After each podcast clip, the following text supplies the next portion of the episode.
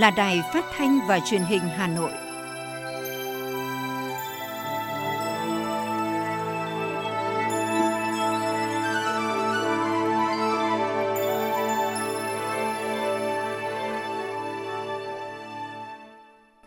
Kính thưa quý vị và các bạn, bây giờ là chương trình thời sự của Đài Phát thanh và Truyền hình Hà Nội, phát trực tiếp trên sóng phát thanh tần số FM 90 MHz. Tối nay thứ hai ngày 28 tháng 2 năm 2022, chương trình có những nội dung chính sau đây. Hà Nội tổ chức tọa đàm về một số cơ chế chính sách xây dựng luật thủ đô sửa đổi. Phó Chủ tịch Thường trực Ủy ban Mặt trận Tổ quốc thành phố Nguyễn Anh Tuấn và lãnh đạo huyện Mê Linh thăm hỏi, động viên và chia buồn với gia đình có người bị nạn trong vụ chìm cano du lịch tại biển Cửa Đại, thành phố Hội An.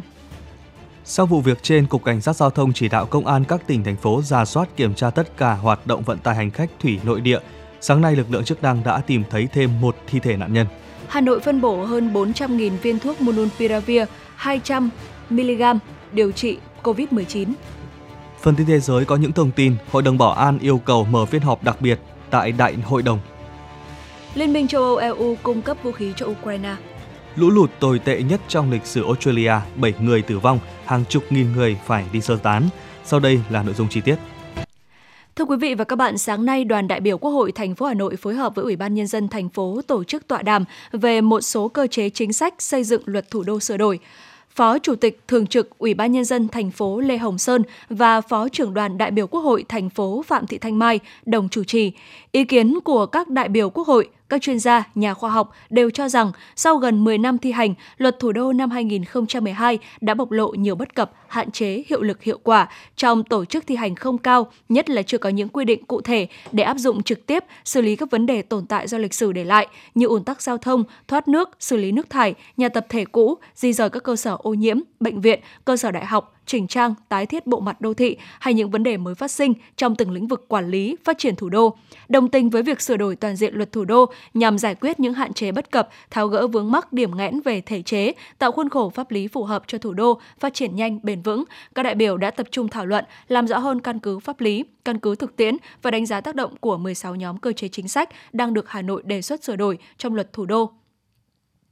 cho rằng luật thủ đô cần có những quy định mang tính đặc thù vượt trội đúng với vị trí vai trò của thủ đô. Các ý kiến tán thành với định hướng cần đẩy mạnh phân cấp, phân quyền cho thủ đô trên các lĩnh vực, tạo sự chủ động sáng tạo, tăng tính tự quản, tự chịu trách nhiệm của chính quyền thủ đô, khai thác tiềm năng thế mạnh, sử dụng hiệu quả mọi nguồn lực cho sự phát triển của thành phố xanh, văn minh hiện đại gắn với chính quyền đô thị theo phương châm Hà Nội vì cả nước cùng cả nước. Trân trọng cảm ơn các ý kiến tâm huyết trách nhiệm, Phó trưởng đoàn đại biểu Quốc hội Phạm Thị Thanh Mai đề nghị Ủy ban nhân dân thành phố tiếp tiếp thu và giả soát, hoàn thiện nhằm phát huy những quy định tiến bộ, ưu việt của luật thủ đô hiện hành gắn với đề xuất sửa đổi toàn diện để luật thủ đô thực sự tạo cơ chế thuận lợi cho thủ đô phát triển, xứng tầm vị thế và mong muốn của nhân dân cả nước. Dự án luật thủ đô sửa đổi đã được đưa vào chương trình xây dựng luật pháp lệnh của Quốc hội khóa 15 trình Quốc hội vào kỳ họp giữa năm và thông qua vào kỳ họp cuối năm 2023. Sáng nay, Ủy ban nhân dân huyện Thanh Trì tổ chức lễ đón nhận huân chương độc lập hạng nhì tổng kết phong trào thi đua năm 2021 và phát động phong trào thi đua hoàn thành xuất sắc nhiệm vụ năm 2022. Tới dự có Phó Chủ tịch Ủy ban nhân dân thành phố Hà Nội Hà Minh Hải.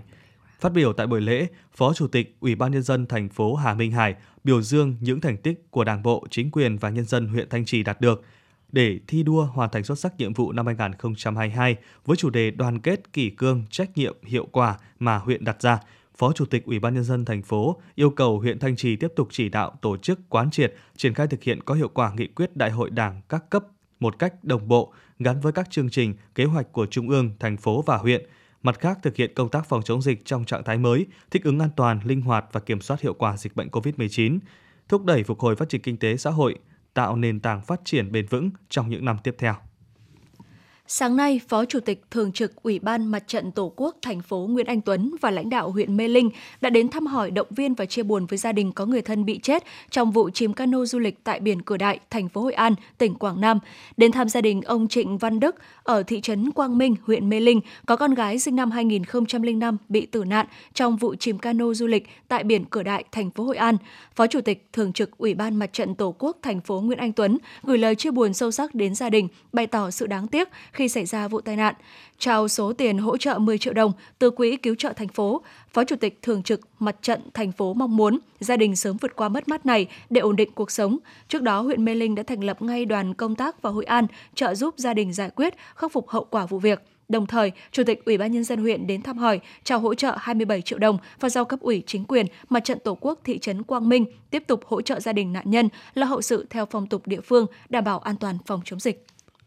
Thực hiện chỉ đạo của Thủ tướng Chính phủ và Bộ Công an về triển khai các biện pháp khắc phục hậu quả vụ tai nạn giao thông đường thủy nội địa gây hậu quả đặc biệt nghiêm trọng xảy ra ngày 26 tháng 2 tại vùng biển Cửa Đại, Hội An, Quảng Nam – Cục Cảnh sát Giao thông vừa có điện chỉ đạo công an các tỉnh, thành phố tập trung phối hợp với các lực lượng chức năng, khẩn trương giả soát, kiểm tra, thống kê, đánh giá thực trạng tất cả hoạt động vận tải hành khách liên quan đến phương tiện thủy nội địa.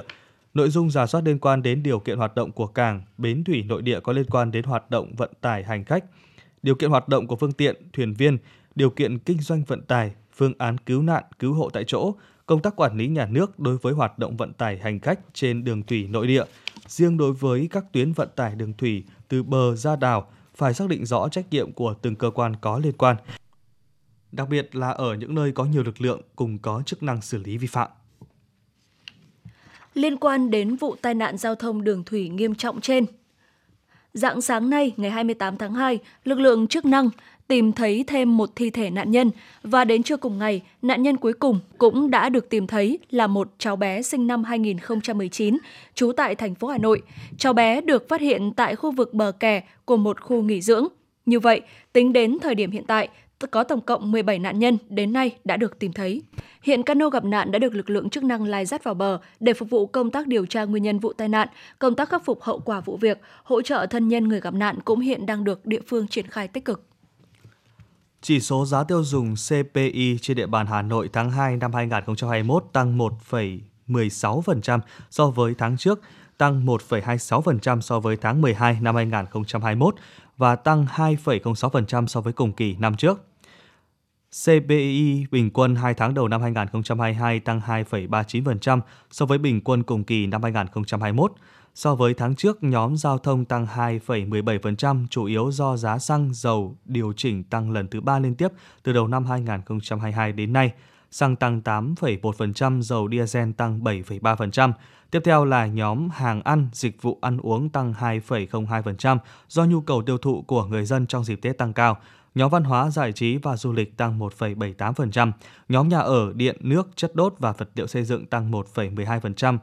Các nhóm còn lại có chỉ số CPI tăng nhẹ. Cụ thể, nhóm đồ uống và thuốc lá tăng 0,15%, may mặc, mũ nón, giày dép tăng 0,06%, thuốc và dịch vụ y tế tăng 0,05%, bưu chính viễn thông tăng 0,02%, giáo dục tăng 0,01%, hàng hóa và dịch vụ khác tăng 0,09%, riêng nhóm thiết bị và đồ dùng gia đình bằng tháng trước So với tháng trước thì chỉ số giá vàng tăng 1,91% và chỉ số giá đô la Mỹ giảm 0,3%. Sau đây là một số thông tin giá cả thị trường ngày hôm nay, là loại quả đứng đầu trong danh sách được ưu tiên chọn mua ăn để tăng cường sức đề kháng phòng ngừa COVID-19. Thậm chí các gia đình còn mua với số lượng lớn nên chỉ vài ngày, giá cam sành, quýt tăng gấp 2 đến 4 lần. Đến cuối tuần qua, giá quýt đã tăng lên 40 đến 45 000 đồng một kg, còn hiện vọt lên 60.000 đồng một kg. Tính ra chỉ vài ngày giá quýt đã tăng gấp 3 đến 4 lần. Hiện giá cam sành Hà Giang hay Tuyên Quang dao động từ 30 đến 60.000 đồng một kg tùy loại. Giá quýt Ôn Châu tăng lên mức 50 đến 80.000 đồng một kg. Phiên giao dịch đầu tuần 28 tháng 2, các doanh nghiệp trong nước đồng loạt điều chỉnh tăng giá vàng miếng SJC. Cụ thể, Công ty vàng bạc đá quý Sài Gòn niêm yết giá vàng SJC mua vào bán ra tại thị trường Hà Nội ở mức 65,1 đến 66,02 triệu đồng một lượng, tăng 600.000 đồng một lượng ở chiều mua vào và 300.000 đồng một lượng ở chiều bán ra so với chốt phiên cuối tuần qua.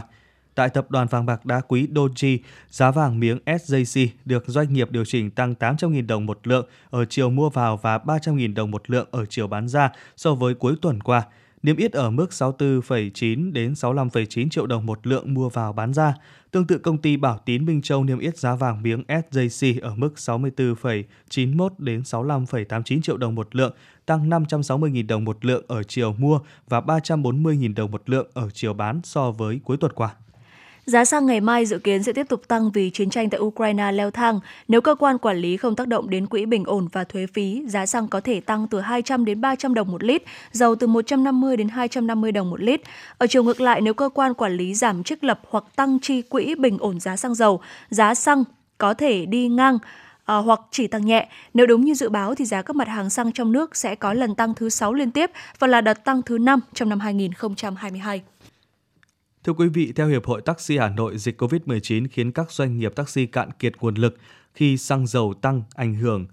trực tiếp đến giá cước vận tải. Hiện nay, các doanh nghiệp vận tải vẫn chưa thể khôi phục hoạt động. Riêng vận tải hành khách đường bộ chỉ hoạt động 30% công suất. Nếu không tăng giá cước, người lao động không có thu nhập và sẽ nghỉ việc. Nhưng khi tăng giá cước lại ảnh hưởng đến người tiêu dùng, điều này sẽ khiến khách hàng sụt giảm mạnh hơn. Ông Nguyễn Công Hùng, Chủ tịch Hiệp hội Taxi Hà Nội chia sẻ mà tăng lên thì không có người sử dụng. Bởi vì quyết quyền quyết định là quyền thị trường là quyền quyết định của người dân của người tiêu dùng chứ không phải quyền quyết định của doanh nghiệp. Thứ hai người lao động người ta đi làm không có thu nhập thì người ta không làm được. Người ta không gắn bó người ta sẽ phải chuyển ngành. Tôi chưa nói đến cái việc mà ngành vận tải đang bị tác động rất lớn. Còn theo Hiệp hội Vận tải ô tô Việt Nam, cước vận tải chiếm tới 40% trong cấu thành giá vận tải. Do vậy, khi giá xăng tăng mạnh hơn 10% chỉ trong vòng 2 tháng khiến nhiều doanh nghiệp gặp khó. Ông Nguyễn Văn Quyền, Chủ tịch Hiệp hội Vận tải ô tô Việt Nam cho biết. À, với cái mức tăng 8% cái giá xăng dầu như thế đấy, thì cái giá thành vận tải nó cũng là tăng theo khoảng độ sấp xỉ 4%. Ừ, thì đó cũng là một cái mức tăng rất là đáng kể trong cái điều kiện là các cái đơn vị đang rất khó khăn trong cái dịch Covid-19. Nhiều chuyên gia nhận định với mức tăng của giá xăng, mặt bằng giá cước vận tải mới sẽ được hình thành và tác động tiêu cực tới người dân doanh nghiệp, làm chậm thêm quá trình phục hồi thị trường vận tải và nhu cầu đi lại của hành khách sau đại dịch COVID-19. Tỷ trọng xăng dầu chiếm càng nhiều trong giá thành sản phẩm thì doanh nghiệp phải cõng thêm nhiều chi phí. Về vấn đề này, ông Đinh Trọng Thịnh, chuyên gia kinh tế chia sẻ. Với những cái doanh nghiệp mà sử dụng nhiều xăng dầu,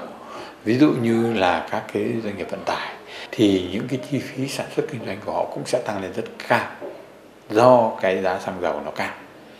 và cái tỷ trọng xăng dầu chiếm càng nhiều trong cái giá thành sản phẩm thì cái doanh nghiệp đó càng phải chịu cái chi phí nó lớn hơn. Doanh nghiệp vận tải đường bộ và hàng hóa là nhóm ngành nghề bị tác động mạnh nhất và nếu tiếp tục đà này, nhiều doanh nghiệp sẽ phải ngừng hoạt động nếu không có giải pháp linh hoạt. Thưa quý vị và các bạn, trong quá trình xây dựng nông thôn mới, phát huy vai trò của hội viên phụ nữ, Hội Liên hiệp Phụ nữ huyện Hoài Đức cũng đã vận động cán bộ hội viên và nhân dân đóng góp xây dựng các tuyến đường hoa, tuyến đê nở hoa kiểu mẫu, chỉnh trang bộ mặt nông thôn, giữ gìn vệ sinh môi trường, tạo đồng thuận của nhân dân. Để xây dựng nông thôn mới nâng cao, xã Đắc Sở cũng đã tập trung chỉnh trang bộ mặt nông thôn, xây dựng các tuyến đường hoa kiểu mẫu và tổng vệ sinh môi trường vào thứ Bảy, Chủ nhật hàng tuần. Đối với Hội Liên hiệp Phụ nữ xã Đắc Sở cũng đã huy động chị em hội viên đảm nhiệm các công trình phần việc phụ nữ trong việc giữ gìn vệ sinh môi trường, xây dựng các tuyến đường hoa, con đường bích họa, tô điểm thêm cảnh sắc quê hương yên bình. Chị Nguyễn Thị Quỳnh, Chủ tịch Hội Liên hiệp Phụ nữ xã Đắc Sở, huyện Hoài Đức chia sẻ trăm ờ, cái hoàn thành được cái tuyến đường nở hoa như đến bây giờ là chúng tôi đã giao cho cán bộ các chi hội dọc cái tuyến đường này là chăm sóc và hội viên các cái chăm sóc ra tuyến đường cho nó sạch đẹp như bây giờ. Thì ờ, qua một thời gian thì ờ, tôi thấy là các chi hội và các hội viên nhất là các uh, gia đình ở trên ở dọc tuyến đường này đã chăm sóc và đến bây giờ là rất là sạch sẽ và đẹp. Trong tiến trình xây dựng nông thôn mới nâng cao, huyện Hoài Đức chủ trương sẽ cải tạo và xây dựng tuyến đê nở hoa kiểu mẫu dọc tuyến đê qua huyện Hoài Đức với tổng chiều dài là 17 km. Thực hiện chỉ đạo của huyện ủy, Hội Liên hiệp Phụ nữ huyện Hoài Đức đã huy động hội viên phụ nữ của 9 xã dọc tuyến đê bao gồm Đông La, An Thượng, Song Phương, Tiền Yên, Đắc Sở, Yên Sở, Dương Liễu và Minh Khai để nhân rộng tuyến đê nở hoa kiểu mẫu, tạo điểm nhấn cho cảnh sắc quê hương huyện nông thôn mới Hoài Đức. Chị Nguyễn Thị Đào, Chủ tịch Hội Liên hiệp Phụ nữ xã Song Phương, huyện Hoài Đức cho hay. À, liên quan đến các uh, xã ven đê có các tuyến đê thì chúng tôi cũng đã nhận được kế hoạch và cũng uh, sẽ triển khai đúng theo tinh thần để đảm bảo uh, tuyến đê của đồng loạt các đơn, đơn vị uh, trên địa bàn huyện Hoài Đức uh, sẽ thành một cái uh, chuỗi quy hoạch tiến đê lở hoa theo ờ, đúng tinh thần kế hoạch chỉ đạo của ờ, Ủy ban nhân dân huyện và Hội Liên hiệp Phụ nữ huyện. Để triển khai nhân rộng mô hình, Hội Liên hiệp Phụ nữ huyện sẽ hỗ trợ mỗi đơn vị 5 triệu đồng để mua cây giống, còn đâu sẽ vận động xã hội hóa từ cán bộ hội viên và nhân dân. Ngoài ra phát huy vai trò của hội viên phụ nữ, mỗi chi hội phụ nữ cũng chủ động xây dựng các tuyến đường hoa, ngõ hoa, trang trí đường làng ngõ xóm để nhân dân vui xuân đón Tết. Chị Lê Thị Điểm, Chủ tịch Hội Liên hiệp Phụ nữ huyện Hoài Đức cho biết. Ngoài cái việc mà xây dựng cái đoạn đê này thì hội phụ nữ ờ, các cấp của huyện Hoài Đức thì còn ờ, tập trung xây dựng các cái ờ, như là chỉnh trang đường làng ngõ xóm rồi là ở những cái nơi cái tuyến đường mà mà mà mà do xã rồi là huyện là chủ đầu tư thì hội phụ nữ của huyện của xã cũng đã gấp cái những ngày công rồi là những cái uh, kể cả những cái đoạn đường mà nhỏ ở trong các ngõ làng thì cũng Ờ, tổ chức là triển khai là vẽ vệ sinh môi trường ờ, rồi vẽ các đoạn đường bích họa tại các cái khu mà có dân cư ờ, và không phải là các tuyến đê thì cũng đã tổ chức xây và cũng quét dọn thường ngày vào các thứ bảy chủ nhật hàng tuần. Chỉnh trang bộ mặt nông thôn, hoàn thiện tiêu chí môi trường là một trong những nhiệm vụ quan trọng có sự đóng góp không nhỏ của chị em hội viên phụ nữ để huyện Hoài Đức sớm hoàn thành xây dựng huyện nông thôn mới nâng cao trước khi trở thành quận của thủ đô Hà Nội.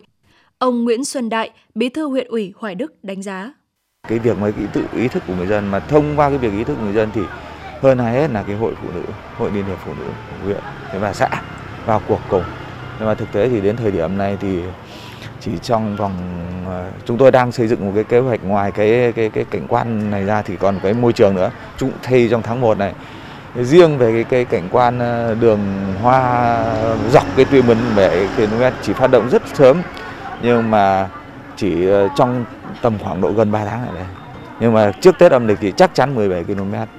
đường lên này thành một cái tuyến đường kiểu mẫu đường hoa như các đồng chí cũng đã vừa được ờ, khi nhân dân đồng thuận cùng với sự quyết tâm đồng lòng của chị em phụ nữ đã góp phần làm thay đổi từ suy nghĩ đến hành động của mỗi người dân trong việc cải tạo giữ gìn cảnh quan môi trường nông thôn và ngày càng có nhiều tuyến đường hoa, tuyến đê kiểu mẫu được hình thành trong niềm vui phấn khởi của chị em phụ nữ và nhân dân huyện Hoài Đức trở thành miền quê yên bình, đáng sống với cảnh quan môi trường xanh, sạch, đẹp và an toàn.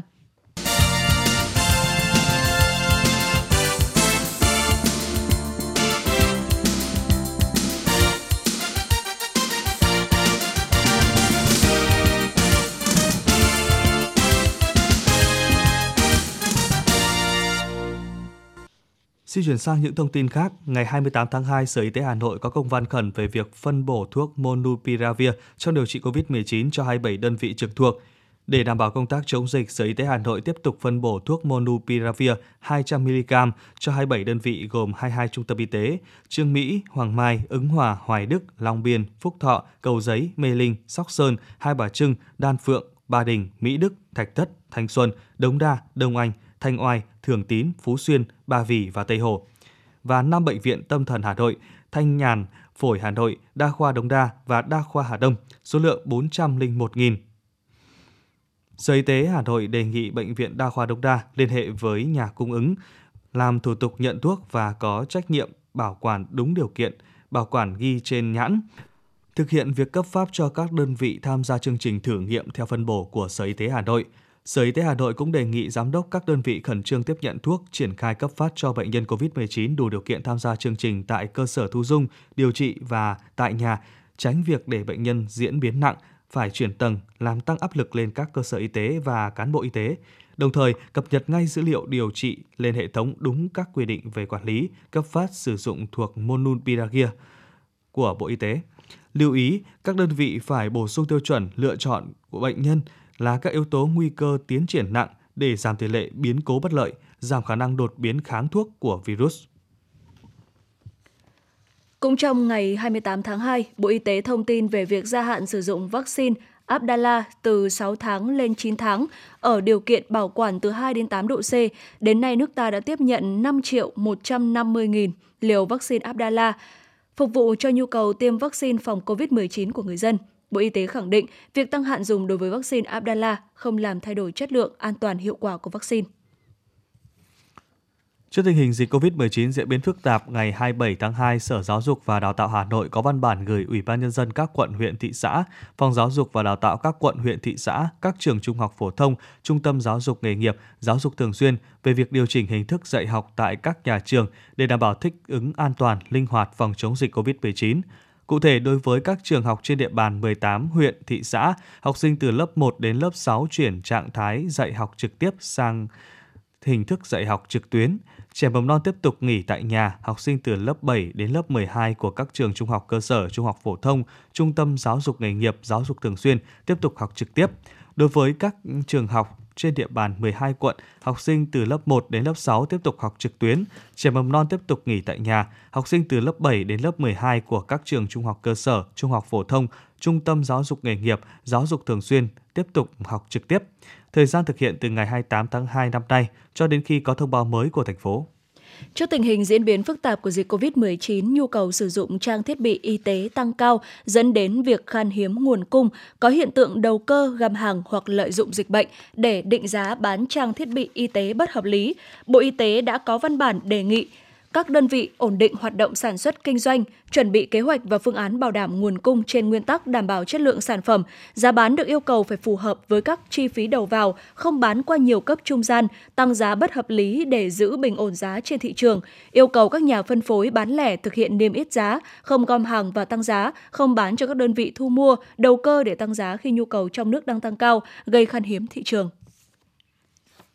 Ngày 27 tháng 2, theo nguồn tin từ Công an thành phố Hà Nội trên cơ sở tin báo của người dân về việc mua phải hàng giả gồm 15 lọ sản phẩm xương khớp mang thương hiệu Hoàng Hương tại trung cư Ruby City CT3 Phúc Lợi, Long Biên, Hà Nội. Công an quận Long Biên đã điều tra xác minh phát hiện đối tượng Nguyễn Đăng Hoàng Trương, sinh năm 1994, hộ khẩu thường trú tại phường Ninh Xá, thành phố Bắc Ninh, tỉnh Bắc Ninh, có hành vi sản xuất buôn bán hàng giả. Qua kiểm tra, lực lượng chức năng đã thu giữ số tăng vật gồm hàng trăm sản phẩm dược phẩm có dấu hiệu làm giả với nhiều mẫu mã và thương hiệu khác nhau như cao bôi dược liệu, khớp khang thọ, xoang ngọc linh, kem dưỡng sẽ trắng da sắc bảo ngọc, bổ phế ích phế đan, dạ dày tâm vị, dạ dày hoàng hương, 22.000 tem nhãn các loại cùng nhiều vỏ lọ, vỏ hộp chưa dán nhãn mác.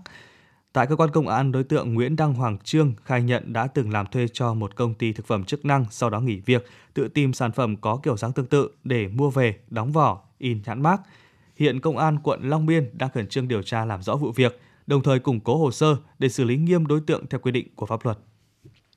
Cùng ngày, Công an thành phố Hà Nội cho biết thêm, Công an quận Hoàng Mai phát hiện lô hàng gồm 5 thùng các tông, bên trong có chứa 3.000 bộ xét nghiệm nhanh virus SARS-CoV-2 đang tập kết trước cửa nhà số 8 đường Trần Thủ Độ, phường Hoàng Liệt, Hoàng Mai, Hà Nội, có nhiều dấu hiệu khả nghi. Tại thời điểm kiểm tra, chủ lô hàng không xuất trình được hóa đơn chứng từ chứng minh nguồn gốc lô hàng trên. Hiện vụ việc đang được Công an quận Hoàng Mai tiếp tục điều tra làm rõ để xử lý theo quy định pháp luật. Bộ Văn hóa, Thể thao và Du lịch vừa có công văn gửi Sở Quản lý Du lịch các địa phương trên toàn quốc về công tác chuẩn bị phục vụ mở cửa lại hoạt động du lịch từ ngày 15 tháng 3.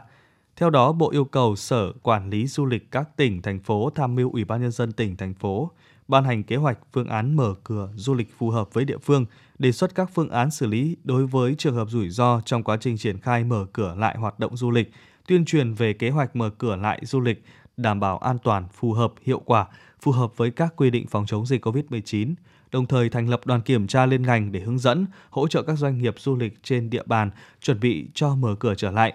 và xử lý nghiêm trường hợp vi phạm quy định của pháp luật. Bộ Giao thông Vận tải vừa có văn bản gửi một số tỉnh thành phố về việc triển khai nghị quyết của chính phủ về dự án xây dựng công trình đường bộ cao tốc Bắc Nam phía Đông giai đoạn 2021-2025. Theo đó, Bộ Giao thông đề nghị các tỉnh thành phố có tuyến cao tốc chạy qua phối hợp với Bộ Giao thông hoàn thành thỏa thuận về nội dung hướng tuyến, đường gom, hầm chui dân sinh, cầu vượt trước ngày 10 tháng 3, đồng thời phối hợp tiếp nhận hồ sơ thiết kế cắm cọc, giải phóng mặt bằng từng giai đoạn và hoàn thành trước ngày 30 tháng 6. Ngoài ra, đơn vị này cũng đề nghị các địa phương hoàn thành hồ sơ chuyển mục đích sử dụng rừng cho các dự án thành phần trên địa bàn quản lý trước ngày 20 tháng 3 năm 2022. Theo Bộ Giao thông Vận tải, trong số 11 dự án thành phần cao tốc Bắc Nam giai đoạn 2017-2020 đã hoàn thành một dự án Cao Bồ – Mai Sơn, còn lại 10 dự án đang triển khai thi công, cơ bản đáp ứng tiến độ điều chỉnh. Trong số 10 dự án đang tổ chức thi công, 6 dự án đang thiếu hụt nguồn vật liệu. Đất đắp nền đường khoảng 12,59 triệu mét khối phục vụ thi công. Cụ thể, đoạn Mai Sơn quốc lộ 45 thiếu 0,7 triệu mét khối, Diễn Châu bãi vọt thiếu 2,92 triệu mét khối, đoạn Cam Lộ La Sơn chiếm 0,37 triệu mét khối,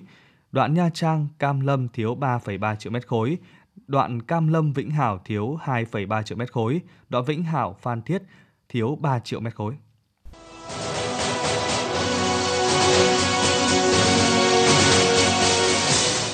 Sẽ được chuyển sang phần tin thế giới. Dạng sáng nay theo giờ Việt Nam, Hội đồng Bảo an Liên Hợp Quốc đã tổ chức phiên họp đột xuất để thông qua nghị quyết kêu gọi một phiên họp đặc biệt của Đại hội đồng về vấn đề Ukraine. Nghị quyết nhận được sự ủng hộ của 11 trên 15 nước ủy viên Hội đồng Bảo an Liên Hợp Quốc. Ba nước bỏ phiếu trắng là Trung Quốc, Ấn Độ và các tiểu vương quốc Ả Rập Thống Nhất, trong khi Nga tiếp tục phản đối nghị quyết này. Ngày 27 tháng 2, Ngoại trưởng 10 nước ASEAN đã ra tuyên bố chung về tình hình Ukraine, kêu gọi các bên tiến hành đối thoại giải quyết bất đồng – các ngoại trưởng ASEAN bày tỏ quan ngại sâu sắc trước leo thang căng thẳng tại Ukraine, kêu gọi các bên kiềm chế tối đa, nỗ lực hết sức để theo đuổi đối thoại thông qua tất cả các kênh nhằm kiềm chế tình hình phù hợp với luật pháp quốc tế và các nguyên tắc của Hiến trương Liên Hợp Quốc và Hiệp ước thân thiện hợp tác ở Đông Nam Á. Các ngoại trưởng cũng thể hiện tin tưởng vẫn còn nhiều khả năng cho một cuộc đối thoại hòa bình để ngăn tình hình vượt khỏi tầm kiểm soát. Trước những diễn biến căng thẳng leo thang tại Ukraine, tín hiệu tích cực mới nhất là cả hai bên đã đồng ý đàm phán tại tỉnh Gomel của Belarus. Dẫn đầu đoàn đàm phán của Nga là ông Vladimir uh, Medinsky, trợ lý của Tổng thống Putin. Còn người đứng đầu đoàn đàm phán Ukraine là Thứ trưởng Bộ Ngoại giao Mykola Tochitsky. Cuộc đàm phán dự kiến sẽ diễn ra trong ngày hôm nay, ngày 28 tháng 2. Hôm nay đã bước sang ngày thứ 5 Nga triển khai chiến dịch đặc biệt tại Ukraine theo các nguồn tin báo chí, những đơn vị quân đội của Nga đang tiến hành sát thủ đô Kiev. Theo thống kê của Liên Hợp Quốc, hơn 360.000 người dân Ukraine đã phải đi sơ tán. Hiện biến thể Omicron có khả năng lây truyền cao đang bùng phát nghiêm trọng tại Hồng Kông, Trung Quốc. Những bệnh nhân mắc COVID-19 tràn ngập tại các cơ sở chăm sóc sức khỏe ở đặc khu hành chính này và khó kiểm soát. Trung tâm Tài chính Toàn cầu Hồng Kông đã áp đặt những biện pháp hạn chế COVID-19 nghiêm ngặt nhất trên thế giới để đối phó với sự bùng phát đột biến của virus SARS-CoV-2. Ngày 28 tháng 2, hàng chục nghìn người ở Australia đã được lệnh đi sơ tán khi mưa xối xả khiến nước lũ dâng cao kỷ lục – nhiều người dân bị mắc kẹt trên các mái nhà của họ. Đến nay, 7 người đã thiệt mạng trong đợt mưa lũ này ở Australia. Cơ quan thời tiết của Australia đã cảnh báo những trận rông bão nghiêm trọng hơn nữa và lượng mưa dữ dội này đã gây ra lũ quét đe dọa tính mạng đối với một vùng ven biển trung tâm Thái Bình Dương này. Các nhà khảo cổ học từ Bảo tàng khảo cổ học London đã phát hiện ra bức tranh khảm vào đầu tháng 2 trong một cuộc khai quật trước khi công việc xây dựng diễn ra tại thời điểm này, nơi trước đây từng là bãi đậu xe hơi. Với phát hiện này, đây là phần bức tranh khảm La Mã lớn nhất được phát hiện ở London trong ít nhất 50 năm qua.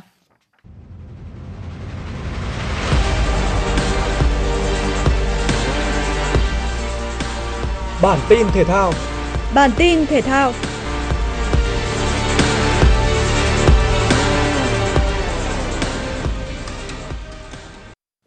Dù đã xuất sắc giành chức vô địch giải U23 Đông Nam Á nhưng U23 Việt Nam chỉ có hai cầu thủ góp mặt trong đội hình tiêu biểu của giải đấu do tạp chí Goal Asia bình chọn là trung vệ Trần Quang Thịnh và hậu vệ cánh Nguyễn Thành Nhân. Giải thích của Goal Asia về việc đội hình U23 Việt Nam đã bị xáo trộn quá nhiều do các cầu thủ mắc Covid-19 và phải bổ sung 10 người thay thế cũng tỏ ra kém thuyết phục. Bởi lẽ, Đặng Tuấn Hưng, Trần Bảo Toàn hay Dụng Quang Nho đều đã thi đấu 2 đến 3 trận trên hành trình kéo dài 4 trận của Việt Nam. Trong khi đó, chủ nhà Campuchia bị loại ngay từ vòng bảng nhưng cũng có đến hai cầu thủ được lựa chọn là thủ môn Hun Kim Huy và tiền vệ Sovan Makara. Tương tự Philippines cũng bị loại sớm nhưng tiền vệ Sandro Reyes lại được chọn vào đội hình tiêu biểu. Thái Lan đóng góp nhiều cầu thủ nhất trong đội hình này với trung vệ Chonafat buphan hậu vệ cánh Thawatchai Ikprakon và tiền đạo Terasak Povimai. Các vị trí còn lại thuộc về nhạc trưởng Pofachan Pongkua của Lào và bộ đôi tiền vệ Mourinho de Lima, Jaimito Saret của Timor-Leste. Ở trận chung kết Cúp Liên đoàn Anh, Chelsea và Liverpool cống hiến cho người hâm mộ một trận đấu với tiết tấu nhanh, kịch tính cho đến những giây cuối cùng. Trận đấu đã phải giải quyết thắng thua trên chấm luân lưu để tìm ra nhà vô địch. Phải tới loạt đá thứ 11 trận đấu mới được định đoạt. Cú đá hỏng của thủ môn Kepa giúp Liverpool vượt qua Chelsea với tỷ số 11-10, qua đó giành ngôi vô địch. Đây là danh hiệu đầu tiên của thầy trò Van Klopp trong mùa giải 2021-2022. Với chức vô địch cúp Liên đoàn Anh, Liverpool đã lập kỷ lục mới khi là đội bóng vô địch nhiều nhất trong lịch sử với 9 lần đăng quang. Trận đấu muộn nhất của vòng 27 ngoại Anh là màn so tài giữa West Ham và Wolverhampton. Hai đội bóng đang đua tranh quyết liệt để giành vé vào top 4, qua đó kiếm vé dự cúp châu Âu ở mùa giải năm sau. Tuy nhiên, trận đấu chỉ có một bàn thắng được ghi ở phút 59 và người thắng cuộc là đội chủ nhà West Ham. Với chiến thắng này, West Ham có 45 điểm bằng với Arsenal nhưng tạm xếp thứ 5 trên đối thủ do hơn hiệu số, nhưng búa tạ lại đá nhiều hơn pháo thủ tới 3 trận. Rafael Nadal tự tin đối đầu với Cameron Norrie ở trận chung kết giải quần vợt Mexico mở rộng 2022. Dù những cú đánh bóng cháy tay của Nori khiến Nadal gặp nhiều khó khăn, nhưng tay vợt người Tây Ban Nha vẫn tận dụng break ball duy nhất trong set đầu để thắng 6-4. Sang set 2, Nadal cũng khởi đầu tốt với break ngay game đầu. Tay vợt người Tây Ban Nha cứu thành công triple break ball ở game thứ hai, song đến lần thứ tư có cơ hội bẻ game, Nori đã đòi lại break thành công. Ở game đấu cuối set 2, Nori thi đấu rất nỗ lực và có những thời điểm dồn ép được Nadal, nhưng cuối cùng bản lĩnh giúp Rafa thắng tiếp 6-4 ở set đấu này. Giành chiến thắng chung cuộc 2-0, Nadal lần thứ tư nâng cao chức cúp vô địch Mexico mở rộng. Đây cũng là danh hiệu thứ ba trong năm của Nadal sau Melbourne Somerset và Australia mở rộng. Dự báo thời tiết khu vực Hà Nội đêm 28 ngày 29 tháng 2 năm 2022. Trung tâm thành phố Hà Nội đêm không mưa sáng sớm khả năng có sương mù và mưa phùn. Từ chiều tối mai có lúc có mưa nhỏ, gió nhẹ, nhiệt độ từ 18 đến 23 độ C. Quý vị và các bạn vừa nghe chương trình Thời sự tối của Đài Phát thanh và Truyền hình Hà Nội, chịu trách nhiệm sản xuất Phó Tổng giám đốc Nguyễn Tiến Dũng, chương trình do biên tập viên Xuân Luyến Nguyễn Hằng, phát thanh viên Quang Anh Thu Minh và kỹ thuật viên Bích Hoa thực hiện. Thân ái chào tạm biệt. Nên là nên là nên là dần dần mỗi ngày một chút chút bắt đầu từ hôm nay